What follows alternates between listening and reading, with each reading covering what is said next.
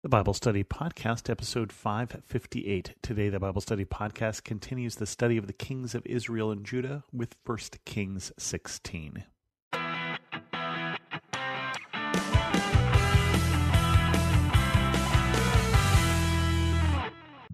Welcome to the Bible Study Podcast. I'm your host, Chris Christensen. Interesting section here in 1 Kings 16 because remember, we left last week with the kings of Israel and Judah, and the king who became king in Judah was Asa. And Asa is king for quite a long time. Asa is a good king.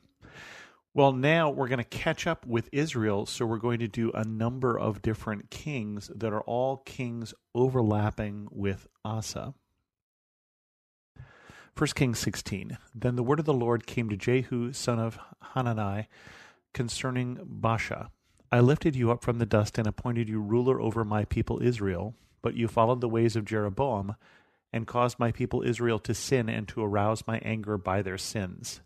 So I am about to wipe out Baasha and his house, and I will make your house like that of Jeroboam and Nebat. Dogs will eat those belonging to Baasha who die in the city, and birds will feed on those who die in the country. As for the events of Baasha's reign, what he did and his achievements, are they not written in the book of the annals of the king of Israel? Baasha rested with his ancestors and was buried in Tirzah, and Elah his son succeeded him as king.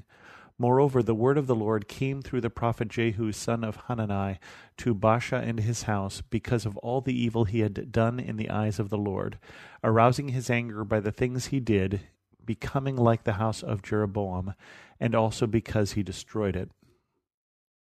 So Jeroboam is given half of, or Jeroboam is given much of the kingdom instead of Rehoboam because Rehoboam was unfaithful. Well, because Solomon was unfaithful, but then Rehoboam basically was also unwise. But Jeroboam, even though he's told by God that he needs to follow him and not do the sort of things that Solomon had drifted into, he doesn't. He sets up the high places, gets people worshiping idols. And so God sends a prophet and says, We're going to take the kingdom from you. Baasha takes the kingdom from him, but doesn't do any better. So God says, Well, we're going to take the kingdom from you again. And so this is one of the reasons we're going to see this turnover is that God is actively working against these leaders who are taking his country to ruin. God cares more about the actions of leaders because they have more responsibility. This goes back to the Bible to those to whom much was be, has been given, much will be expected. We should expect more of our leaders, but also God expects more of them because of the responsibility they've been given, whether appointed, elected, or become leader in some other way, as these kings did. Even this king who becomes a ruler through assassination, basically God says, You're ruler now, you're going to be responsible. Elah, king of Israel. In the 26th year of Asa, king of Judah, Elah, son of Baasha, became king of Israel, and he reigned in Tirzah two years. Zimri, one of his officials who had command of half his chariots, plotted against him.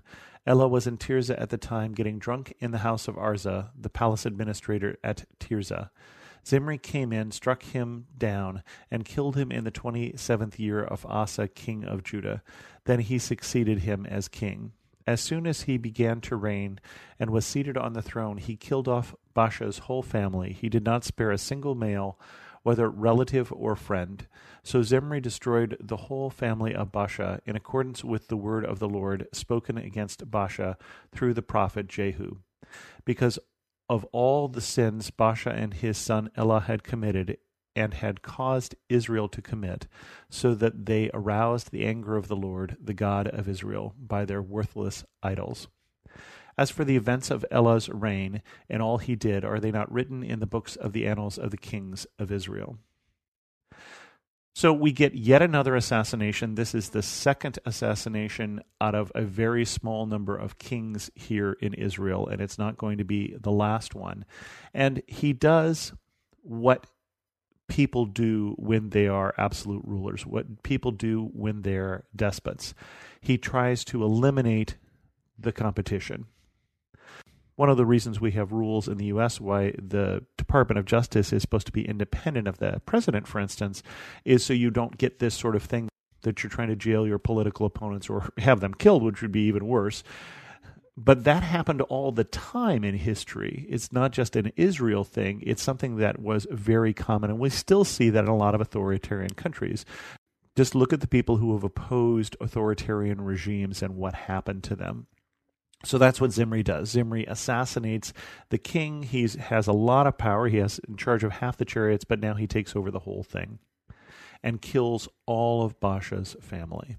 Again, second time this has happened in a relatively small period of time. Zimri, king of Israel, in the 27th year of Asa, king of Judah, Zimri reigned in Tirzah seven days. The army was encamped in Gibbethon, a Philistine town. When the Israelites in the camp heard that Zimri had plotted against the king and murdered him, they proclaimed Omri, the commander of the army, king over Israel that very day there in the camp. Then Omri and all the Israelites with him withdrew from Gibbethon and laid siege to Tirzah. When Zimri saw the city was taken, he went into the citadel of the royal palace and set the palace on fire around him. So he died. Because of the sins he had committed, doing evil in the eyes of the Lord, and following the ways of Jeroboam, and committing the same sin Jeroboam had caused Israel to commit. As for the other events of Zimri's reign and the rebellion he carried out, are they not written in the book of the annals of the kings of Israel? Now, I'm going to go out on a limb here. I don't remember for sure, but I think this is the shortest of all reigns of any of the kings of Israel, and it's seven days. Because basically, he is never really king. He proclaims himself king, but the people say no. And even in this time, what the people said has some authority because they put themselves behind the rule of Omri. So they besiege the palace and this upstart king in it. And so, even though he is used by God to punish Baasha, he himself does not escape punishment for what he did. And it's interesting because it says he has caused the people to sin in the way of Jeroboam. He's only king for seven days, so really he didn't do a whole lot but it's saying that even just the way he came to power was offensive. Omri, king of Israel. Then the people of Israel were split into two factions. Half supported Tibni, son of Ginath, for king, and the other half supported Omri. But Omri's followers proved stronger than those of Tibni, son of Ginath. So Tibni died, and Omri became king. In the thirty first year of Asa, king of Judah, Omri became king of Israel, and he reigned twelve years, six of them in Tirzah. He bought the hill of Samaria from Shemer for two talents of silver, and built a city on the hill, calling it Samaria, after Shemer, the name of the former owner of the hill. But Omri did evil in the eyes of the Lord and sinned more than all those before him. He followed completely the ways of Jeroboam, son of Nebat, committing the same sin Jeroboam had caused Israel to commit, so that they aroused the anger of the Lord, the God of Israel, by their worthless idols. As for the other events of Omri's reign, what he did and the things he achieved, are they not written in the book of the annals of the king of Israel? Omri rested with his ancestors and was buried in Samaria, and Ahab his son succeeded him as king. So Omri reigns for about seven years. We're going to see as we find out when Ahab becomes king, and he's worse yet. We're going from bad to worse, and Ahab is going to be someone we're going to stick with for a while. We're going to have a, more interesting stories about Ahab but spoiler here, he's not going to be that much better than his father. Now, the other interesting thing in Omri's reign is we finally get the founding of Samaria. So when you hear about Samaritans in the Bible and that land, that's not these people so much as the people who take over this land after these people are taken away, and we'll see that happen later in Second Kings. But this is the first mention of Samaria. This is the land where Israel rules. Part of this will later on become what is Samaria. And then last section here Ahab becomes king of Israel. In the 38th year of Asa, king of Judah, Ahab son of Omri became king of Israel, and he reigned in Samaria over Israel twenty two years. Ahab son of Omri did more evil in the eyes of the Lord than any of those before him. He not only considered it trivial to commit the sins of Jeroboam son of Nebat, but he also married Jezebel daughter of Ethbaal, king of the Sidonians. And he began to serve Baal and worship him. He set up an altar for Baal in the temple of Baal that he built in Samaria. Ahab also made an Asherah pole and did more to arouse the anger of the Lord, the God of Israel, than did all the kings of Israel before him. In Ahab's time, Hiel of Bethel rebuilt Jericho. He laid its foundations at the cost of his firstborn son Abiram, and he set up its gates at the cost of his youngest son Segub, in accordance with the word of the Lord spoken by Joshua, son of Nun. So Ahab becomes king, and we're not just going from bad to worse. He considers that all the bad things the other kings have done are just trivial. And this is part of the problem when we move in the direction away from God. We can pick up speed. Basically, we get so used to things being done a certain way that they no longer shock us, they no longer surprise us. When the decisions that we make, or the decisions in this case that our ruler makes, that would have shocked us four years ago, eight years ago, 12 years ago, 16 years ago, uh, no longer shock us today. We should be concerned.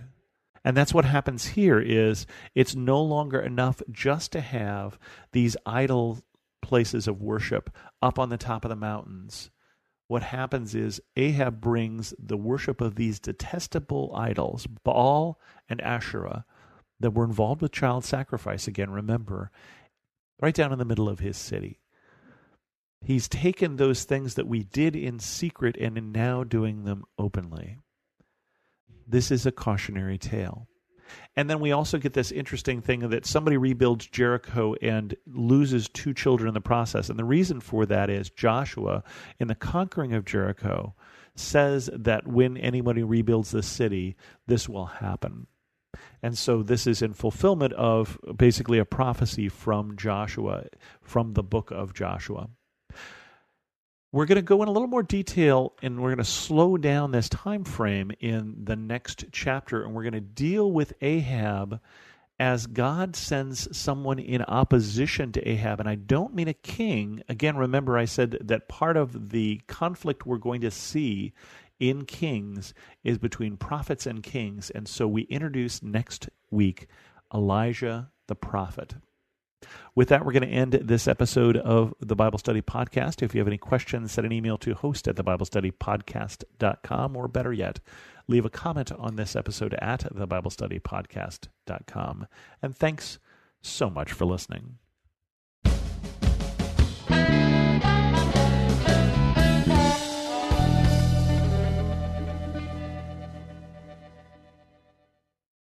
God's Word will change our life but sometimes it's hard to know where to start. Well, that's where I come in. I'm Jody Nisnik, host of So Much More Creating Space for God, a scripture meditation podcast. And each week, I guide you through a scripture, giving you space to listen to the Spirit and pray about what's on your heart. Then we have a thoughtful conversation with guests to help us go deeper. Listen and subscribe at lifeaudio.com.